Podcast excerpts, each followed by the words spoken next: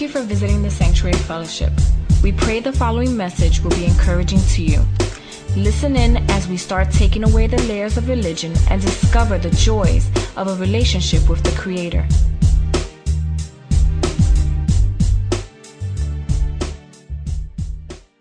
Amen. Amen. All right. Everybody ready? Are we ready? I'm excited. All the kids are out in children's church? Because I, I just got to warn you, this might be a little PG 13 today. Here's a quote I like to start off with today I'm a movement by myself, but I'm a force when we're together. I'm good all by myself, but you, you make me better. If you don't know who said that, just turn to a teenager next to you. They'll tell you where that's from. And I want to title this message, You Make Me Better. Amen? I was going to sing that, but I just couldn't get it right, and I got a sore throat. So, Amen. So we just we're, we're in the middle of a series on the life of Elijah. We're, we're doing a series going through the prophets, and so we started with Elijah, kind of in in First Kings, and I want to give you uh, just a recap to make sure everybody's caught up, all right? So this is a 40 second recap of where we started. It's probably about five or six messages long right now. You can get them on, on the internet, sanctuaryfellowship.org. You can download them, you can podcast them. Everything's free. I'm not trying to sell anything, just letting you know where it's at. Amen? All right, so here's a second, 60 second, 40 second catch up just to, to bring everybody up to page to where we are today. Here's the beginning God's people were living reckless. God sends them a prophet, Elijah. Elijah tells the king there's going to be no more rain until God says so. God sends Elijah into hiding, which was also training. God feeds Elijah by a brook and a bird. The brook dries up. God sends Elijah to the widow who has only enough for one last meal. God takes those ingredients for one last meal and makes it last for two and a half years. This widow's son dies. Elijah prays, and the first recorded person is brought back to life. God sends Elijah back to Ahab, and he sets up a challenge with him against their gods. Elijah challenges all the priests and prophets of their false gods to a barbecue. 450 priests show up to battle Elijah's God versus theirs. Our God wins. All those priests die. Elijah prays that God will keep his promise, release the rain and the drought. God answers. He sends the rain. He ends the drought. The king tells his wife Jezebel, and she sends the famous Jezebel threat. Elijah gets wussed out and gets scared. He runs and he hides and he tells God he wishes he was dead. God responds by sending an angel to feed him. Thus, we have the first angel food cake. God sends a tornado. God, God calls Elijah for tells him to get out of the cave, and God sends a tornado, but God's not in it. He sends an earthquake, but he's not in it. He sends a mighty fire, but he's not in it. God comes in a still small voice. God comforts, He calls, and He commissions Elijah back to ministry to go and anoint those that would continue on. Elijah goes out, he finds Elisha, he throws his mantle on him, and he calls him out. Elisha, considering the cost, quits his job, leaves his entire lifestyle to follow God through Elijah. Amen? And now we're all caught up. And that's where we are. We left off uh, last, last time in uh, chapter 19. And right after chapter 19, chapter 20 is, is, is there's nothing about Elijah or Elisha there. Chapter 20 is just another chapter where God once again shows himself mighty to King Ahab. And, it, and it's important that, that we kind of wrestle with that a minute. It, he gives King Ahab another chance again and again and again. See, King Ahab was about to be taken over by another king. Another king says, I'm going to, he sends a message to Ahab and he says, I'm, I'm going to go in and I want you to send me the finest of your women and children.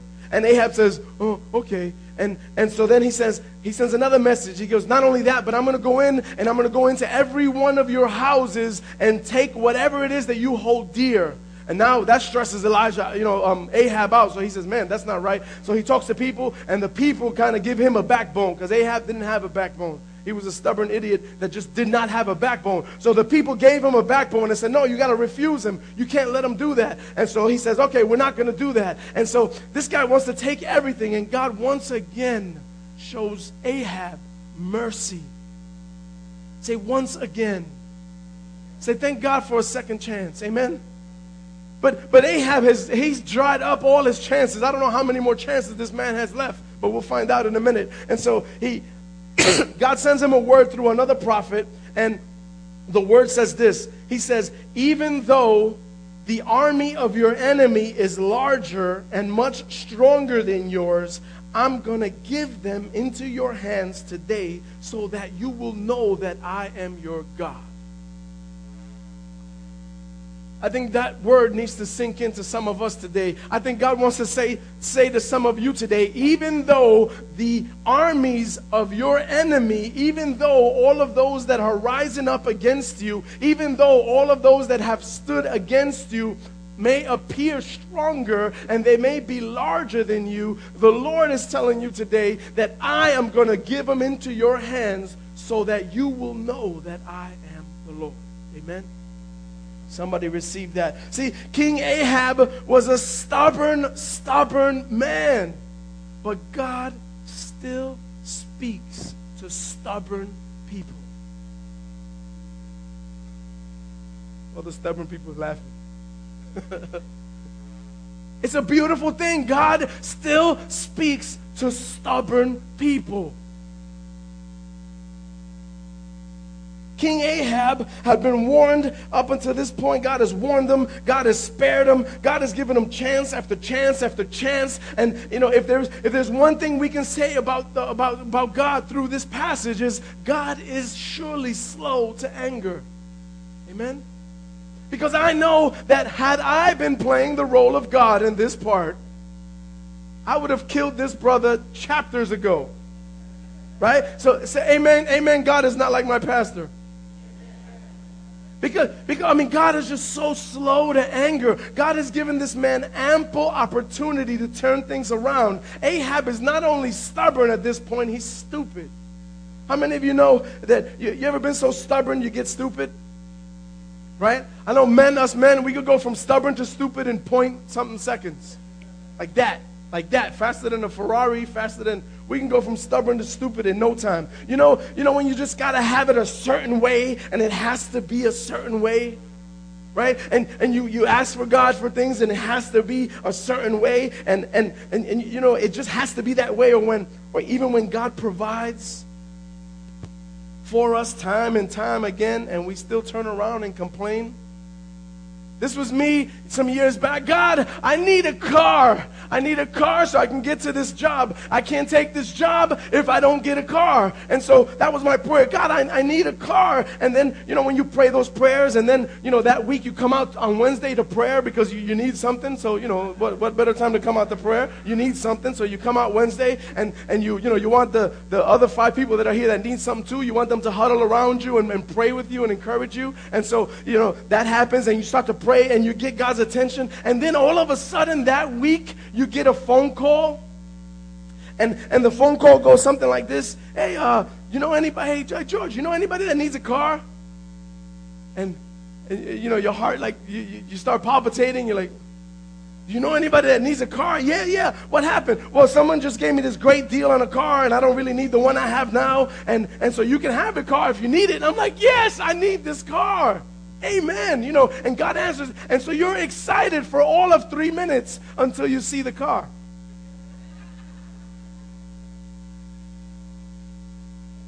Then we grumble. And we say, God, that's not really the car I had in mind. That's not the car I was thinking about. That's not really the car that I wanted. That's embarrassing, that car for me to drive. And what I've learned is God will not always give you what you want but He'll always give you what you need. See, God wants to make you better. See, I've learned that God will only give you what you want when He knows that you're ready for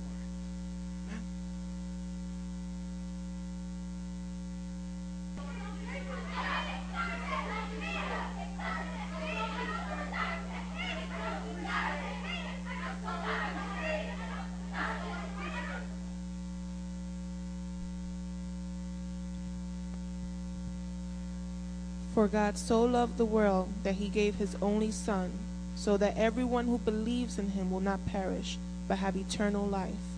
God did not send his Son into the world to condemn it, but to save it.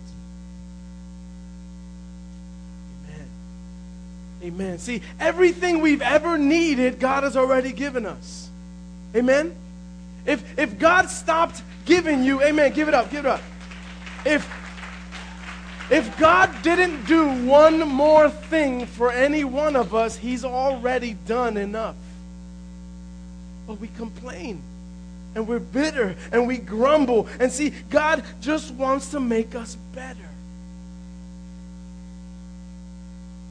All the other things that God adds to us is just because He's a good Father. Amen? And like a good father, God prepares us with what He gives us. See, last week, my friends and the team here, they threw a little pastor appreciation day.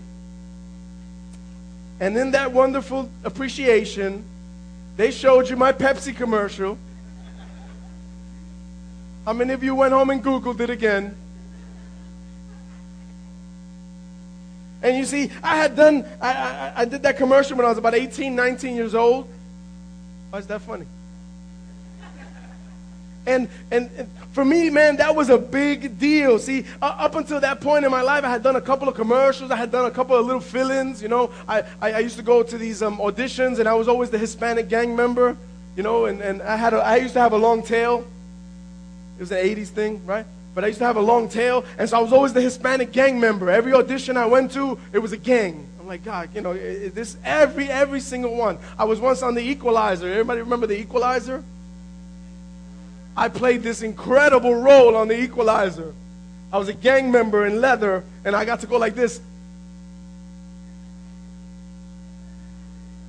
No voice, because if they voice, they got to pay you more. So it was just and I got to do that for three days and be a movie star.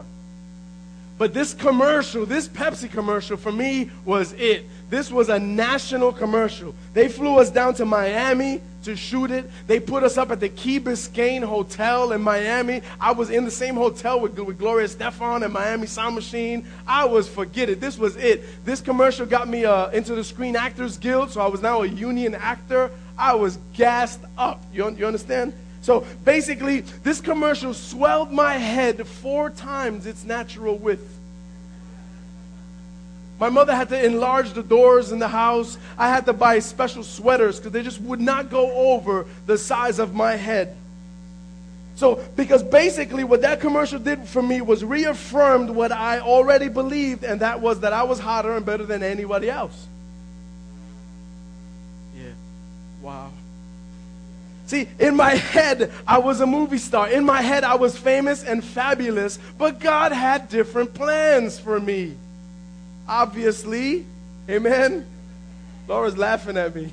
She's like, poor guy. God had different. So I know what I'm talking about because you see, it almost that, that all happened. God just called me and brought me out of that. All all happened right around the same year.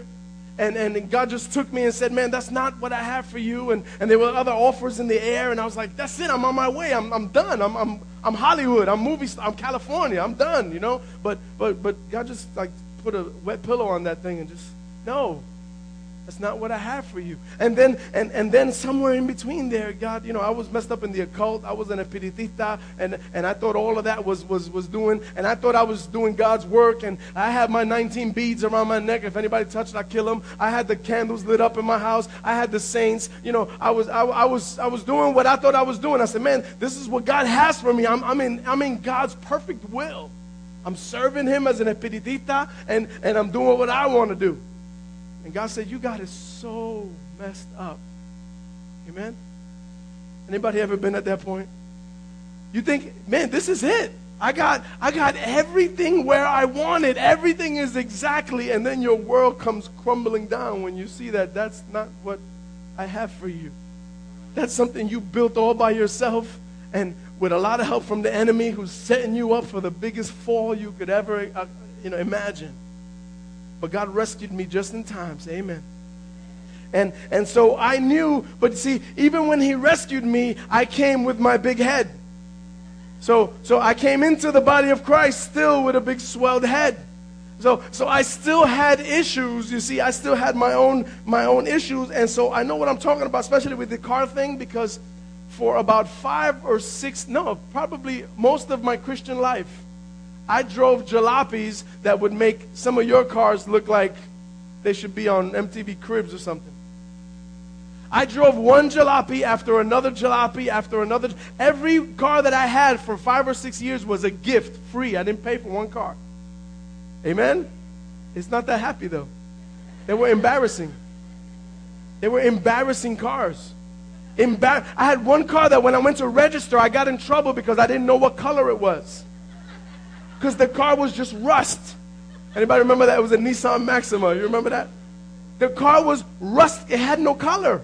So I had to like make up a color and I got it wrong and I got in trouble and I had to go explain and, and go through all that. So it was that bad, the cars that I drove. But you see, I had a humility problem. Basically, I had none. And, and so God was dealing with me by saying, I'm not. and plus, by the way, at this point, all the money from the commercials dried up. I thought those checks were going to come forever. They, man, I used to get a check in the mail. I said, honey, yeah, we knew the envelope already. It was creative talent management. That was my manager. And we said, well, look, honey, an envelope. And she was like, let's go. Let's buy another four VCRs. Let's buy that shoe. What shoe you like? Let's buy it in three colors. Amen. Let's, well, you can't have those three shoes without a jacket to go. Let's buy three jackets. And I mean, it was just foolish. I had my, my first debit card was just thin. You could see through it. It was so thin just from, from swiping that thing.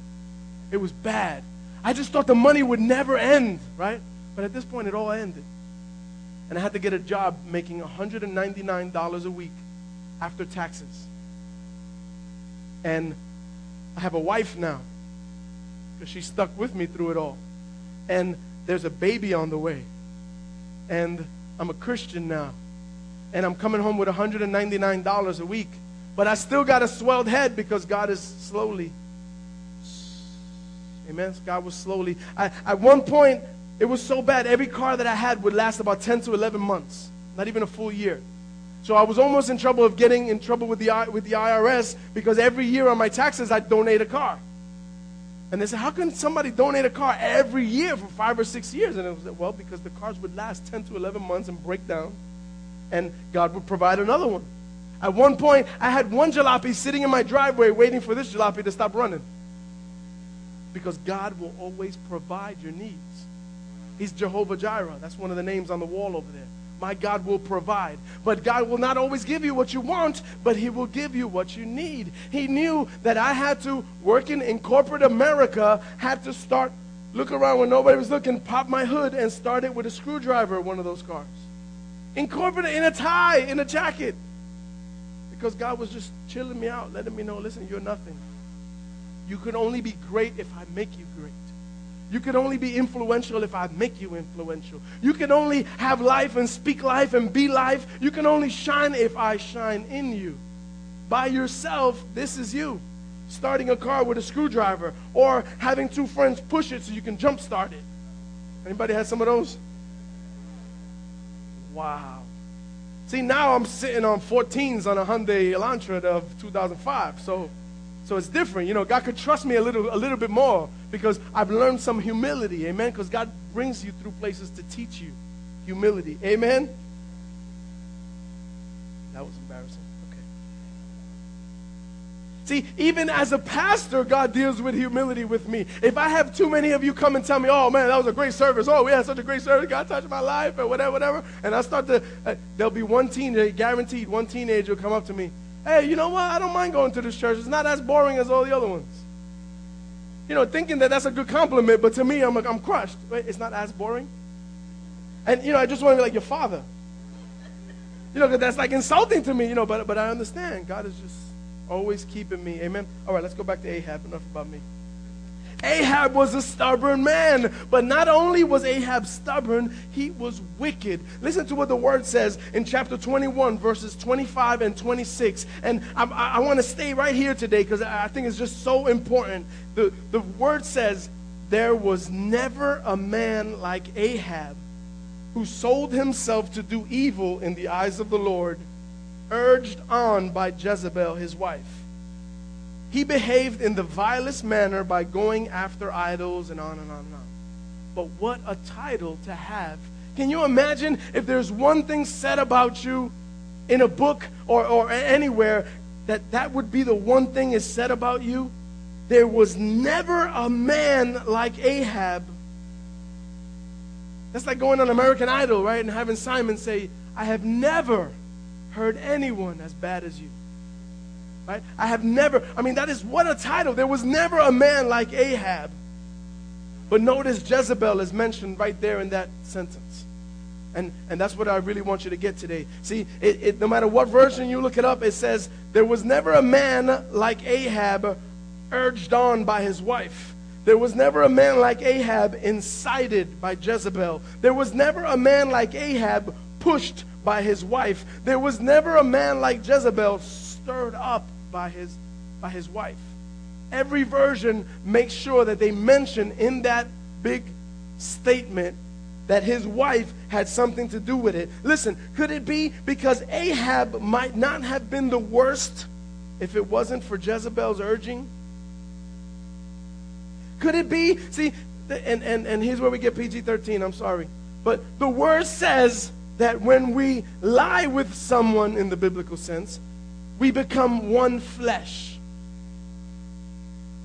That's a serious word, and that drags along with it some serious consequences. And, and I want you to know, I'll, I'll let you know right off the bat, I'm going to stray off this series for a minute on the life of the prophets because I believe the Word of God is alive and active. And when I read that verse, it grabbed me and it shook me. And I feel like we need to pause here. We need to linger on that. We need to teach on that. We need to allow some people to get revelation on that. Is that all right? See, there might have been no Ahab as we know of him without a Jezebel.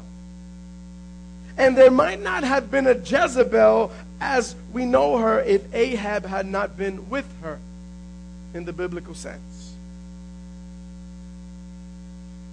Because Ahab, the king of Israel, chose to be one flesh with Jezebel, that allowed Jezebel to have power and authority over God's people, Israel. You need to kind of uh, really get that. And if, if you look in the Word, it says it in Matthew, it says it in Mark, it says it again in First Corinthians, it says it again in Ephesians. It says this At the beginning, the Creator made them male and female. Whoa, that's a whole nother message, isn't it? And said, For this reason, a man will leave his father and mother and be united to his wife, and the two will become one flesh. So they are no longer two, but one. See, when two people unite themselves, they become one. Now, let's not be naive about that. We're not just talking about marriage. That the little stories we tell the kids. Where do babies come from? Well, when people get married. And then later on, you got to explain because then there's people around you having kids that are not married. Like, well, okay, Poppy, let me explain something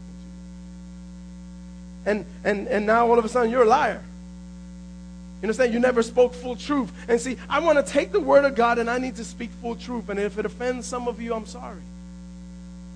If it offends somebody, if it, if it chases you out of the church, it, it's truth. And that's, that's my mandate from God is to speak the truth of God in love. Amen?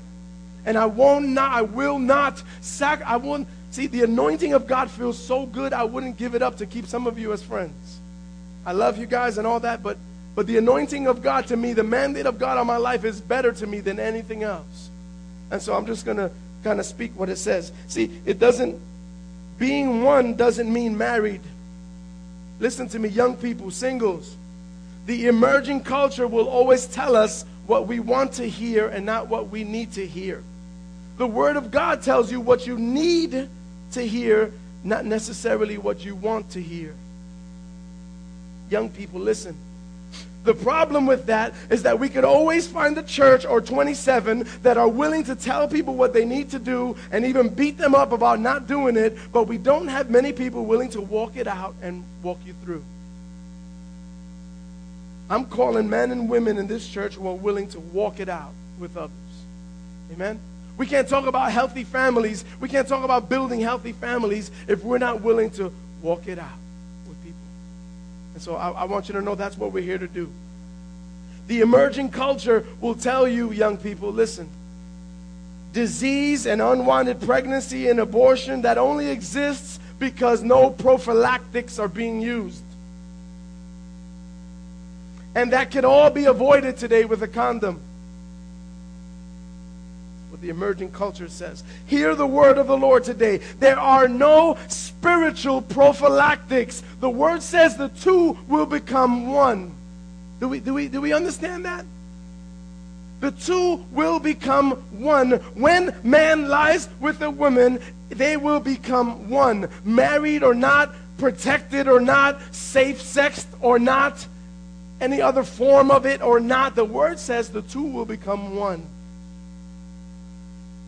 Just to prove it to you that we're not talking about marriage here, you can look at it in 1 Corinthians 6 16. It says, it, he's talking about, Paul's talking about how the body is the temple of the Holy Spirit. And see, this body houses the Holy Spirit of God. So our body is a temple of the Holy Spirit. And he says here in 1 Corinthians 6 16, do you not know that he who unites himself with a prostitute is one with her in body? For it is said, and it quotes the previous, the two will become one flesh. So it, it's pretty obvious we're not talking about marriage, we're talking about sex. All right? Can we talk about sex in church? The message puts it this way. I love the way this says. The message says there's more to sex than mere skin on skin. Sex is as much a spiritual mystery as physical fact. Wow. As it is written in Scripture, the two become one. Singles, be careful who you join yourselves with.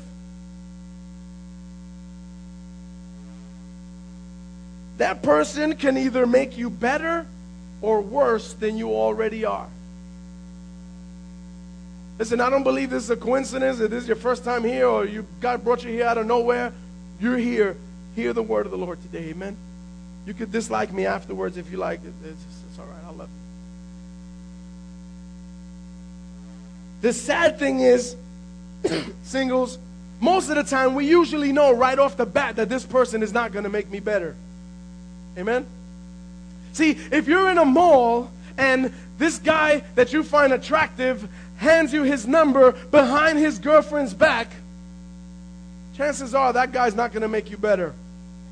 Can we say amen? If you are in a mall and this woman who you find attractive, or let's say you're in a bar and this woman who you find attractive, everyone knows her in the bar. Chances are this woman is not going to make you better. Amen. Let's, let's flip that on the flip side. A lot of married couples here. Let me talk to the couples. You possess the ability to make your spouse better or worse.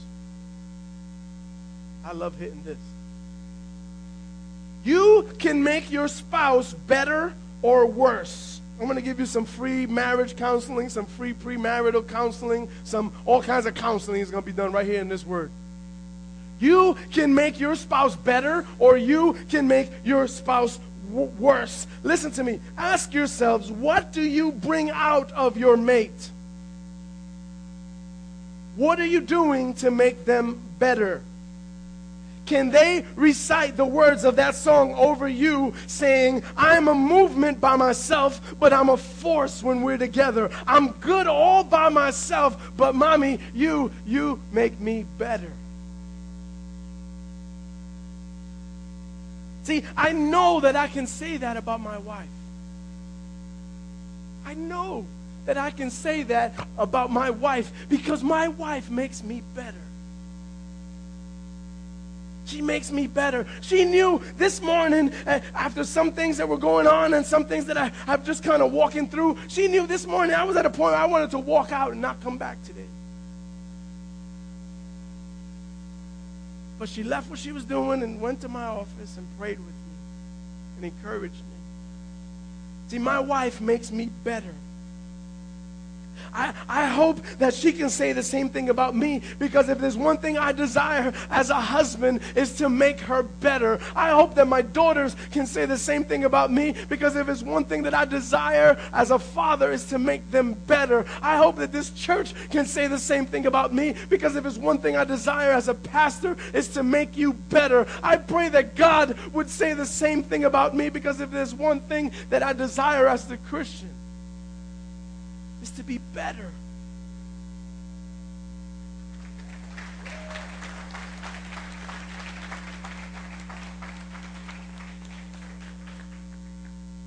I know that I can say those words to God because God has made me better. He's taken me. He, he knew. He's taken me who knew no better. He's taken me and all of my faults and all of my brokenness and all of my pride and all of my humility, and He has made me better. He's taken me who's had, who hasn't had the greatest example of, of, of, of, fathers, mothers, this and that, and, and, and an example of marriages or example, who, and, and, and, and made me better. Given me a better marriage and a better. God has made me better. He's made me the man that I am, the father that I am, the husband, the friend, the pastor that I am today. And God wants to make you better. And if, if there's anything that you could remember from today, I want you to understand that God wants to make you better. And I've said this before, and, and I'll say it again marriage is a picture of our relationship with God. Swallow on that one. Your marriage is a picture of our relationship with God. Look at what it says in Ephesians 5:22. You can turn there because what if I'm making this up? Ephesians 5:22. I'm reading it from the message. It says, Wives, understand and support your husbands in ways that show your support for Christ. The husband provides leadership or should provide leadership to his wife and the way Christ does to the church, not by domineering, but by cherishing. What does cherish mean? To protect and care for lovingly. So, 24, says, just as the church submits to Christ as he exercises such leadership, wives should likewise submit to their husbands. Turn to your wife and say, Submit, woman. I'm glad that there were very smart men in this room that did not listen to when I just said that. Because if you did, this part was going to bite you in the butt right now. 20, verse 25, it says, Husbands, go all out in your love for your wives, exactly as Christ did for the church. Listen, a love marked by giving, not getting. Men, ask yourselves, what did you ever do that you should receive God's love? Nothing. So stop expecting her to do that she should receive your love. 26 Christ's love makes the church whole. That's how we're supposed to love our wives. We're supposed to make them whole. His words evoke her beauty. Everything he does and says is designed to bring the best out of her. Christ makes the church better. What are you bringing out of your mate? What are you doing to make them better? May it never be said of any one of us, there was never a man like urged on by Let's pray.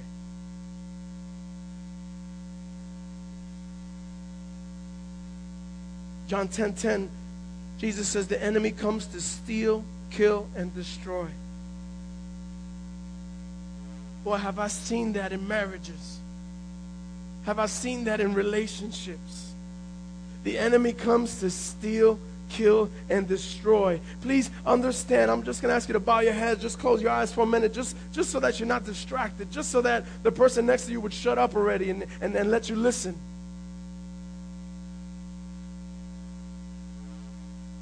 The enemy comes to steal, kill, and destroy. And if there's, understand that if the enemy could destroy the family, he destroys everything.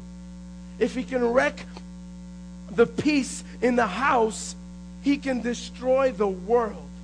If he can destroy peace and harmony between a, a, a, couple, he can ruin their children.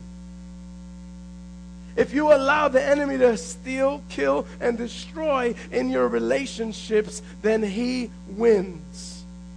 Worship team, you guys can come. Jesus says, the thief comes to steal, kill, and destroy. I came so that you can have real and eternal life, a more and better life than you ever dreamed of. Jesus came that he would make you better.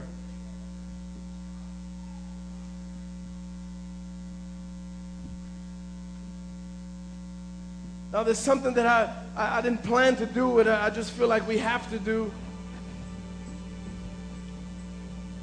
I hate, if it, there's one thing I, I, I can't stand is, is when someone's given the, the ability to speak into somebody's life, like in a, in a church or in something, and, and we make it so nice and neat and pretty, and we say, okay, amen, and go home. No, see, I, I, I feel that God says when God wants to challenge us, it's challenge time. And, and we should never come to church without being challenged. Then maybe you're in the wrong place. If you leave without being challenged, either you weren't paying attention, you got yourself distracted, or you're probably in the wrong place. Because when we come face to face with God's word that is holy, we have to be challenged. Because none of us are walking that way. Even, even the best of us that try the hardest, when we're presented with God's word, we fall short. Amen. So I, I want you to really, singles and young people, I want you to really take that to heart. When you lie with someone, you become one. And the saddest thing about our relationships, and when we start getting into marital age and when we start getting into relationships of marriage, we've become one so many times and become unstuck and become stuck and become unstuck and become stuck that when we finally meet the wife that God has for us or the, the husband that God has for us, there's no stickiness left. There's no, there's no, there's no, we, we've learned, we've practiced divorce so much that we don't know what it's like to be married. We don't know what it's like to love somebody, to give and give and give with no intention of getting. We don't know what it's like to, to sacrificially lay down our lives to make someone better. We don't know what it's like to submit because we've never had anybody that was protecting and loving and caring. And so the word submit seems like a bad word to most women. Say, I won't submit to that man. What does that mean? That means she doesn't trust you. That means you haven't cherished her. That means you haven't protected her and loved her and laid down your life for her. Or she would submit in a heartbeat. Can I get an amen from any women? We're wired that way. Casual sex is not casual. It's destructive. It's destroying. I wish I could just get into the hearts of every young person here, of every teenager, and just tell them, listen, it's it's your your the MTV tells you it's fun, and they tell you it's this, and they tell you this could be safe. But there is something spiritual that happens when you dwell in those areas that you don't understand. And it will destroy you every time. But enough, enough about that. like King Ahab,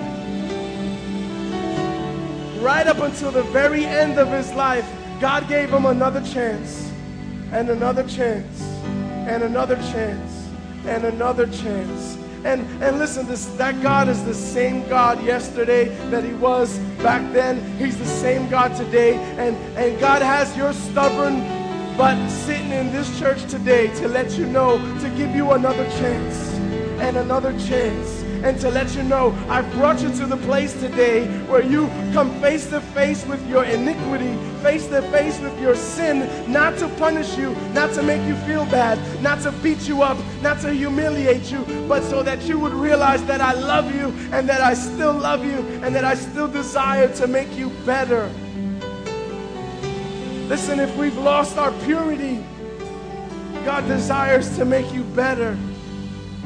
He can bring you purity once again. He can make us, I don't care how old you are, He can make you a spiritual virgin once again. God wants to restore purity. In the church. He wants to restore purity to our young people. He wants to bring purity to a culture that's so saturated by the enemy, that's so saturated and can't even see straight because it's coming in from every angle. It's on the billboards, it's on the posters, it's on the TV, it's in the radio, it's in the music, it's in the movies, it's in our friends. I can't see straight. All I understand is everybody's telling me to do this, and then there's this one little voice that's telling me not to. It's so much easier to listen to all of those voices. Me and Manny were just talking about a rap song that the rap song that they played during offering, and the chorus says, I'm, I'm, in, I'm, I'm in rebellion. And, and the guy's singing, I'm in rebellion. Why? Because the world, all the world is going that way. They're all doing bad things. They're all doing wickedness. They're all doing all these things. And this guy, soldier for Christ, says, I'm in rebellion. I'm going to rebel against what the world says to do. Amen. I'm going to stand for God. I'm going to be in rebellion of the world. Listen, if that's your heart cry today, if that if something God is, is, is just grabbing your insides today and twisting, would you just stand and acknowledge him today?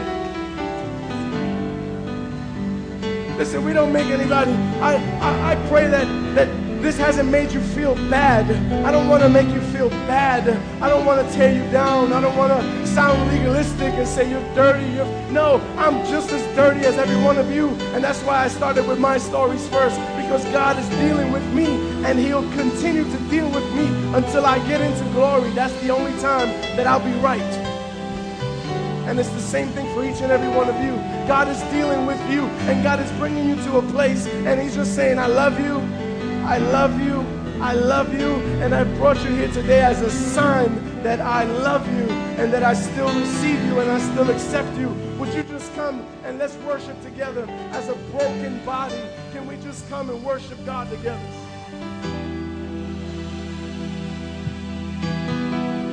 God wants to make you better.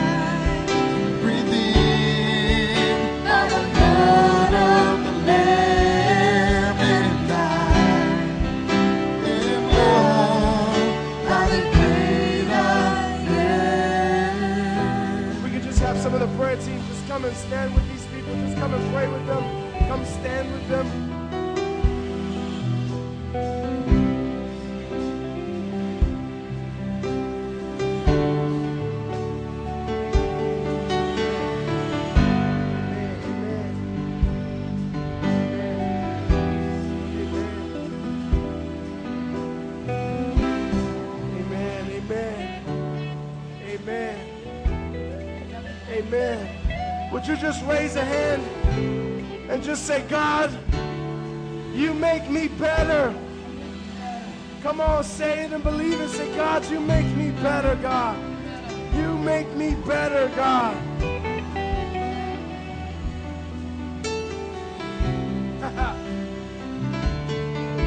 I bet you Fabolous and Ne-Yo and none of those guys ever thought we'd be praying his, that song. Amen.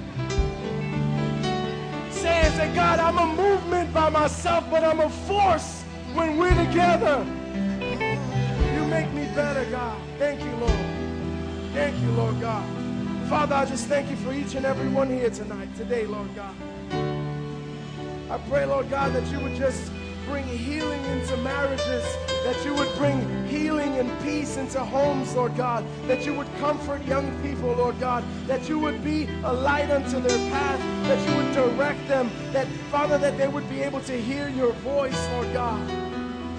God, that once in a while, Lord, that they would turn off their iPods. That once in a while, Lord God, they would flip the channel. That once in a while, Lord God, they would turn and listen for your still small voice, Lord. And I pray, Lord God, at that open window that you would speak to them, that you would change them, that you would empower them and make them holy, make them whole, Lord God for all of our singles, Lord God, that are broken. I just pray a restoration today, Lord God. I pray a wholeness to cover over them, Lord God. Father, let not one person leave here full of shame or, or doubt, Lord God, but Father, help them to be restored today, knowing that, God, in you, in what you've done for them, you've made them better, Lord. We love you, God. In Jesus' name, amen. Amen.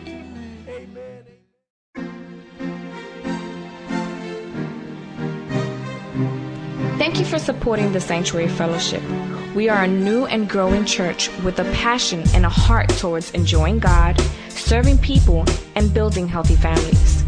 We pray that you will continue to fellowship and grow with us as we follow hard after God. Don't forget to visit us on the web at www.sanctuaryfellowship.org. God bless.